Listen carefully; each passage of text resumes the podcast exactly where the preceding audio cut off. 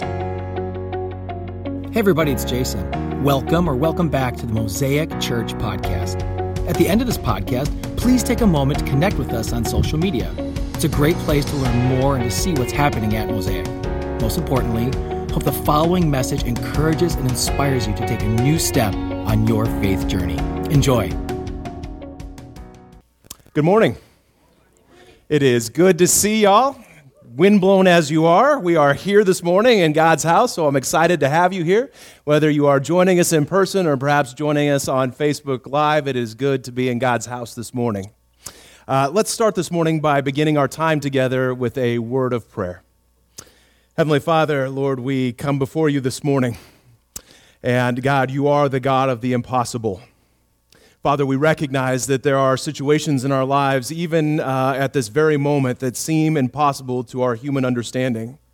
Father, that require the God of the impossible to move.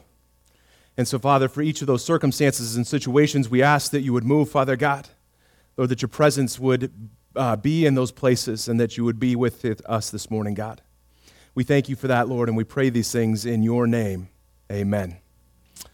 Uh, this morning, I want to talk with you about the biblical concept of loving difficult people. And as a pastor, I wish that I could tell you that um, I had the ability to love difficult people with the same fluidity of grace and mercy that Jesus did. However, to do so would be a bold faced lie. And quite frankly, if I'm honest with you, I don't feel like getting struck by lightning for uh, promoting blasphemy from this stage this morning, so I'm not going to say that.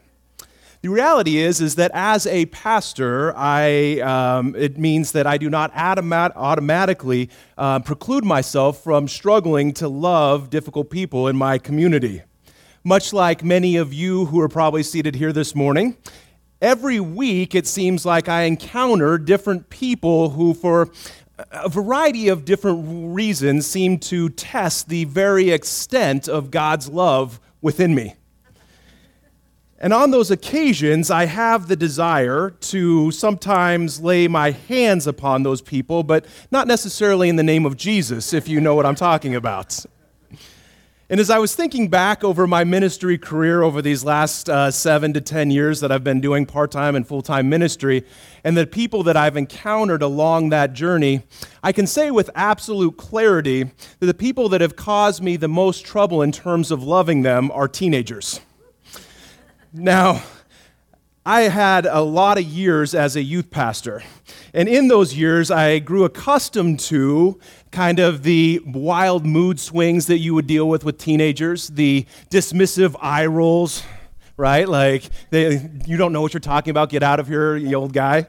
Or just trying to stay up to date with all the uh, current teenage slang, it became apparent and understanding why I was not a lifer in youth ministry. I love teenage kids. And I like the opportunity to share God's love with teenage kids, but it's not easy, is it? In fact, um, in particular, there was one student who we'll refer to by the name of Steve, just to protect his uh, identity, who on an almost weekly basis in youth ministry would push the boundaries of my patience and mercy at youth group. And I'll never forget the day that he finally pushed too far. I was driving a van full of high school students back to church after a long and very, very hot day at a local amusement park. And for reasons really only known to Steve in that moment, and to which I do not understand, he decided that it would be a good idea to reach for an uneaten banana that was laying on the ground and to pick up this banana and throw it from the back seat as hard as he could at the back of a middle school girl's head who was seated in the seat right next to me in the front passenger seat. Now, you have to put yourself in my situation for just a moment. Walk a minute in my shoes here. I'm driving 60 miles per hour down the highway in a van full of teenage kids. When out of nowhere I feel the whoosh as some object whizzes past my head. And then out of the corner of my eye, I see this object ricochet off the back of this poor girl's dome to land then directly in my lap. Now, I don't know if it was the heat of that moment or if perhaps it was the exhaustion of the day, or perhaps just the fact that I really struggled at times to love Steve. But in that moment, I lost it. I pulled over to the side of the road, got out of the van, opened the door, pulled Steve out of the van, and took him out behind the van and proceeded to rebuke him for his actions in a manner that was not very Christ like and not very loving. And so the moral of that story is, is that if you want to make me irrationally mad as a pastor, huck a banana at the back of someone's head and find out what happens. But it also serves as a reminder that even as a pastor, there are times when I struggle to love difficult people. And as those who are sitting here in the audience with us this morning, you're probably already having thoughts of those people in your lives. And if you weren't, you certainly are now those difficult people that you struggle to love, because we all have those people in our lives, don't we? Maybe it's a boss or a coworker, maybe it's a neighbor or a relative. Maybe it's an ex spouse, or maybe it's your current spouse. And if that's you, don't say amen right now. Keep that to yourself, okay? We all encounter people in our communities that at times can be difficult for us to love. But adding a, another degree of difficulty to this whole task of loving difficult people is the fact that we also live in a culture that is so divisive. We live in a culture that practically begs for us to choose the path of anger and offense toward people we encounter in our lives, especially if said individual has a differing political, moral, or religious viewpoint than ourselves. We have a tendency, because of that, to, kind of divide and categorize our community and the peoples that we know within those communities into an us and them. And anytime somebody moves into the them category, if they are difficult to love, it becomes and feels like they're now impossible to love. And so, if our divisive culture weren't already enough for us to deal with when it comes to loving difficult people in our community, you can add to that a general confusion about exactly what does it mean to love others? What does loving mean? What does loving others mean in our community? Because there are those within our community who would tell us that to love others means that we need to wholesale acceptance of a person's beliefs or lifestyle. They would say that is what love is, and that anything short of that is hatred and bigotry. Somebody who's adopted that kind of uh, belief might say that to love somebody and not accept their lifestyle is to hate that person. And so the question becomes then how, in such tumultuous societal waters, do we navigate the calling and the mandate of Jesus Christ to love our neighbors as ourselves? Because even despite our social dilemmas, the mandate to love others, even those who are difficult to love, does not and cannot stop. And so, how do we navigate those waters? And I think God must have known, and think He's a lot smarter than I am. So, God must have known that we as human beings would really struggle with loving people who are difficult in our lives. In fact, in the closing chapter of the book of Hebrews, he prescribes a solution to this trouble that we have with loving difficult people that has a modern concept, but is also rooted in ancient biblical tradition. And so I want to invite us this morning. If you have your Bibles or your Bible apps, you can open those, and of course, we'll have the verses on the screen behind me in just a second. But I want us to turn to the book of Hebrews, chapter 13. And together, let's explore what God's Word has to say about loving those difficult people in our community. And so, the author of Hebrews writes in his closing instructions, he's gone through the entire book, and he's giving his final instructions to his audience. And he addresses the issue of loving difficult people as he does so. And so, beginning in verse 1, he writes this Keep loving one another as brothers and sisters. Do not forget to show hospitality to strangers, for by doing so, some have shown hospitality to angels without even knowing it. Continue to remember those who are in prison as if you were there together with them in prison, and those who are mistreated as if you yourselves were suffering. And so the author of Hebrews here is encouraging his audience to keep on loving others. Now, how many of you would recognize this morning that the meaning of the word love can vary greatly depending on the context with which we use it, right?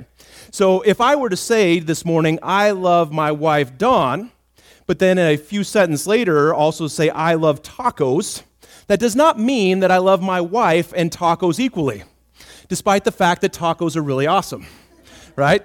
If I said that, I'm going to be sleeping on the couch for a long time. I'm using a single word, love, to, expressing, to express varying degrees of affection that I have towards someone or something. And that's in our modern American vernacular. However, if we were to look at Greek the Greek language, we would see that the Greeks, the ancient Greeks, actually used multiple words to express the variances of their affection. And in Hebrews chapter 13, the author employs the word Philadelphia to describe the kind of love that he expected to exist in Christ followers for others. Now, because of our modern U.S. city of Philadelphia, every one of us probably already knows that Philadelphia means brotherly love. That's right. See, you can speak Greek and you didn't even know it. So um, it's brotherly love. And in the ancient secular world, this term Philadelphia was primarily used to describe the familial love between family members. However, it was not used to describe a love that existed between two individuals who are not related by blood. But here is where God is amazing. He takes this idea that is secular in nature and turns it upside down and says that Philadelphia within the Christian life is meant to be a descriptor of a familial kinship or bond or an affection towards another, and especially as it relates between two believers who now are knit together in the same family, not by physical blood, but by the blood of Jesus. They are now knit together in a spiritual family. And it also, in a broader sense, spoke to a love that was to exist towards just humanity in general as people who possessed the image of God. And so we see these two contexts in which Philadelphia is used, both as the believer to another believer, and in a general sense towards humanity as fellow image bearers of God. But here's the truth. As every one of us knows when I say this, Philadelphia is not something that can be done or at least maintained for any amount of time by our own strength and ability. It's not something that we can do by our own strength and ability. In other words, loving others in our community as our brothers and sisters is not something that comes naturally to us as human beings. True Philadelphia is not something that can be self generated. True Philadelphia in the life of a believer is something that is Christ enabled and Holy Spirit empowered in our lives. Philadelphia is Christ enabled and Holy Spirit empowered in our lives. And the book of Romans actually speaks to this fact. As the Apostle Paul is writing in Romans 5 5, he says this God's love has been poured out into our hearts. In other words, God's love is not something that naturally exists within the heart of man. It's not something that is just naturally there for us. It's something that is given to us and poured into our life when we come into a saving faith of Jesus Christ through, he says, the Holy Spirit who has been given to us. We are not the source of Philadelphia, church. We are but a conduit through which Philadelphia flows. And just like a conduit, we have the power to turn that on and off in our lives. And here's the amazing thing about that is that in uh, Hebrews, in one translation, it actually says um, instead of make Philadelphia happen, he doesn't write and say, hey guys, pull yourselves up by your bootstraps and make Philadelphia happen amongst the believers in your community and amongst other people in your community. He says, let it continue. Because it's not something that we can do ourselves, it's something that we let continue God flow through us. Philadelphia is not something we can do on our own. And I think the truth is, one of the reasons that we struggle at times to really love difficult people is because we're simply trying to do it so often on our own strength. We're relying upon our own natural ability to accomplish something that is divinely meant to be supernaturally inspired in our lives. And so when we default to ourselves, church, is it any wonder then why we have malice in our hearts when we encounter people online who say something that we disagree with?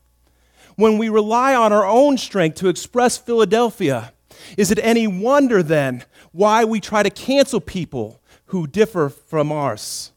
Is it any wonder then, church, why when we try to share Philadelphia on our own strength, that we tend to isolate people who are hard to love in our communities, whether that's in our city, in our neighborhood, or even within the four walls of this church. The truth is, this morning, church, is that we cannot express Philadelphia apart from Christ. We can't do it. It's not in me, it's not in you. It's only through Christ alone that we have that strength to share Philadelphia. And here's the amazing part with Hebrews is that our reliance upon Christ to love others is made even more necessary when we stop to understand who it is that the author calls to be the object of our Philadelphia. Because though it is certainly implied in the text, the author never says, hey, share Philadelphia with people you like. Share people, Philadelphia with people that you enjoy being around. Because that's easy. That's easy for us as people, as human beings. Hanging around with people who look like me, being around people who think like me or believe like I do, does not require any power of the Holy Spirit in my life. That's something that unbelievers do. But what the people that the author is talking to requires something supernatural in our hearts. So pay attention here for just a moment and notice who the author of Hebrews calls us to love in verses 2 and 3. He says, Do not show, or do not forget to show hospitality to strangers. For by doing so, some people have shown hospitality to angels without knowing it. Continue to remember those who are in prison as if you were together with them in prison, and those who are mistreated as if you yourselves were suffering. Did you catch it? We're commanded to exercise our Philadelphia towards the stranger, towards people who are in prison, towards people who are suffering in other words, a better way to say that is that we have a divine responsibility as followers of Jesus to love people who are hard to love. And the way in which Hebrews is exhorting us here to express that uh, Philadelphia to others is unique. At, at, least in the, in the sense that very few of us, and when I say very few of us, I'm lumping myself into this as well, at least in the sense that very few of us actually ever endeavor to do so. Because notice what the author says in this moment. He says twice that the manifestations of Philadelphia in the life of a believer is to consider other circumstances as if they were our own. And the same could be said about showing hospitality to strangers. In other words, what the author is talking about here, the kind of expression of Philadelphia that he's getting at, is what we would know today as empathy. He's talking about this idea of empathy. And empathy is one of those weird words where there's a lot of confusion surrounding that. So let me give you some uh, clear uh, language that we can use when we're talking about this. As I said earlier, he's talking about a modern concept that is rooted in our ancient Christian tradition. Because the word itself, empathy, has only been in use since the 1900s. And it's actually the combination of two Greek words, em and pathos. And when we bring those two words together, it actually means in feeling. And so, for our definition, we could say then that empathy is a person's ability to recognize and share the emotions of another individual. It involves first seeing someone else's situation from their vantage point, and second, sharing their emotions, including, if any, distress. Or, as the author of Hebrews puts it for us, empathy is relating to those who are mistreated as if you yourself were suffering. And so, as I was trying to think about how do I process this, how do I share this idea with the church this morning, I, was, I came across an interesting article. Have you ever heard of the R70i age suit? Anybody raise your hands? Anybody know what that is? I couldn't raise my hand either. I had no idea prior to this week, but this is incredible. It's actually a robotic suit that is uh, complete with augmented reality glasses that allows its wearers to step into the shoes of an 85 year old individual. And so the suit itself actually simulates impaired vision, hearing loss, and reduced mobility.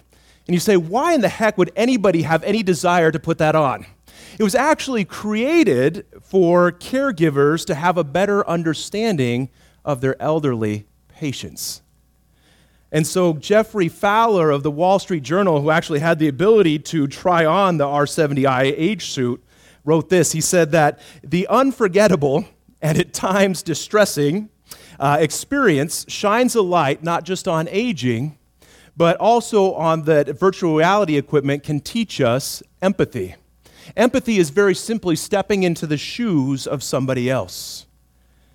And so, while empathy is a relatively new concept, the or word, the concept of empathy is actually sprinkled throughout the pages of Scripture. In fact, we could say that the story of the gospel is actually the divine story of empathy.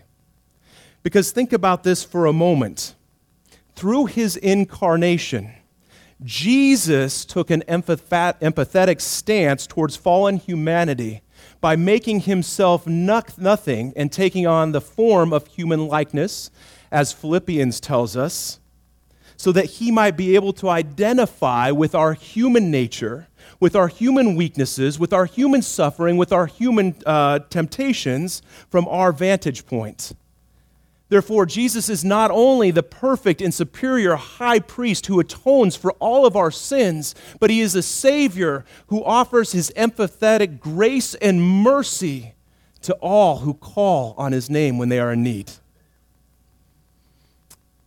Hebrews 4:15 says it this way. It says, "For we do not have a high priest who is unable to empathize with our weaknesses." But we have one who has been tempted in every way, just as we are, yet he did not sin. Jesus is our great high priest. He knows what it means to be human. He can identify with our suffering because he himself suffered as well with the same struggles that we do. But it didn't just stop with Jesus. It didn't just stop with Christ's example as followers of Jesus we are called to model his perfect empathy as an expression of our own brotherly love for others. We see this in Romans 12, chapter 15, where the Apostle Paul says, Rejoice with those who rejoice, and mourn with those who mourn. Or we see Paul using empathetic terms in 1 Corinthians 12 26, where he says that when one part suffers, every part suffers with it, talking about the body of Christ. If one part is honored, every part rejoices with it.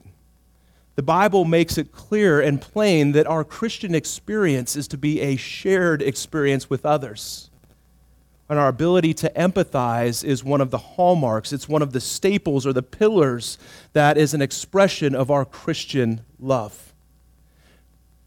But this is important.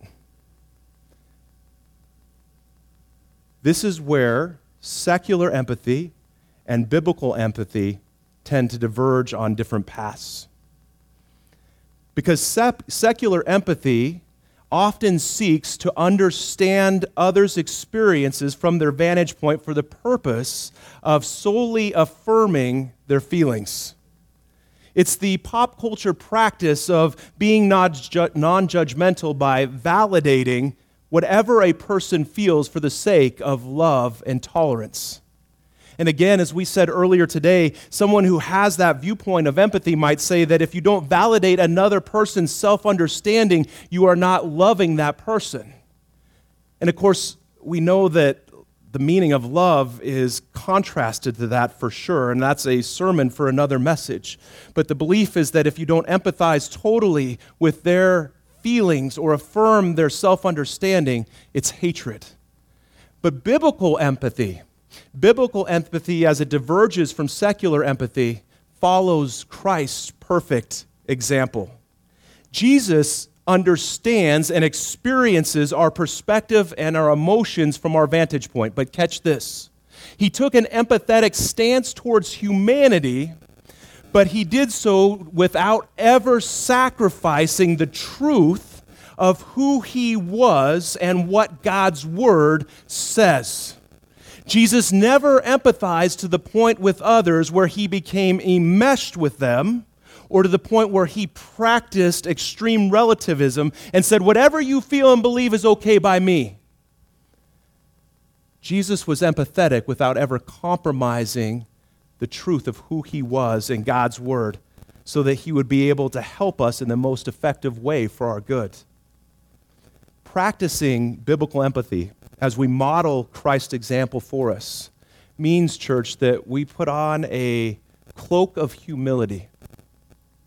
A cloak of humility to temporarily withhold a biblical critique of another person's feelings, of their words and interpretation and perspective until we understand accurately and robustly. Let me say that again. Following Christ's example of empathy means that we temporarily withhold a biblical critique of another person's words, of their interpretation of their perspective, until we understand accurately and robustly. And so, notice within that word, within that language, what I'm saying. Notice the words temporarily as well as the words until as Christ followers, we have a calling and a mandate to deeply understand others, and we should try to understand others from their vantage point. But to do so as to better bring the full bear of the full weight of God's love and truth into their individual circumstances and situations. In that sense, as Christ followers, we're more like a surgeon with a scalpel through the power of the Holy Spirit cutting out cancer than we are trying to peel an apple with a sledgehammer. We are called to be empathetic people. And so, in that sense, church, this morning, I would say to you that loving others is showing empathy to others. Because biblical empathy is like the key that unlocks the compassion that is necessary to share the Philadelphia of Christ, especially with those people that we find in our communities that are hard to love, the Steves in our lives it unlocks that so that we can share that with other people. In other words, um, following Christ's example of empathy is a divine pathway to loving difficult people. And when we seek to understand other people's experiences, those hard to love people in our lives, not only do we gain a greater understanding for the individual, but we also gain a greater capacity to share God's love into their individual circumstances and situation loving God is, uh, loving others is showing empathy to others. But here's the thing as I said earlier, empathy is one of those things that as Christians we don't necessarily practice all the time. And I think there's good reason for that. I think one of the reasons that we struggle to show empathy to other people is because empathy requires of us a skill set that very few of us have ever had modeled or taught for us in our modern American culture. That skill set is the ability to listen, the ability to listen to others.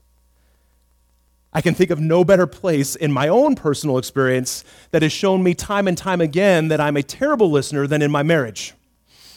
You learn real quick how good your listening skills are in your marriage when you get married, and mine have uh, have had to grow quite a bit over the years. And as someone who is an, uh, a results driven individual, when I encounter a problem, I have a tendency to want to fix it immediately. And that's not necessarily a bad thing if I'm operating a business, right? But it can be detrimental to the overall health of my marriage. Because when Dawn comes and shares a problem with me, I have a natural inclination to want to offer solutions immediately. But as I found out, 90% of the time, Dawn's not looking for solutions. What her heart desires is empathy from her husband. She desires to be heard, to be understood, the same way that I desire to be under uh, understood when I face problems. And I share that example because I think it so beautifully illustrates the fact that as Christ followers, we have a tendency to approach empathy towards others the same way I often approach listening to my wife. We're looking for the quick fix.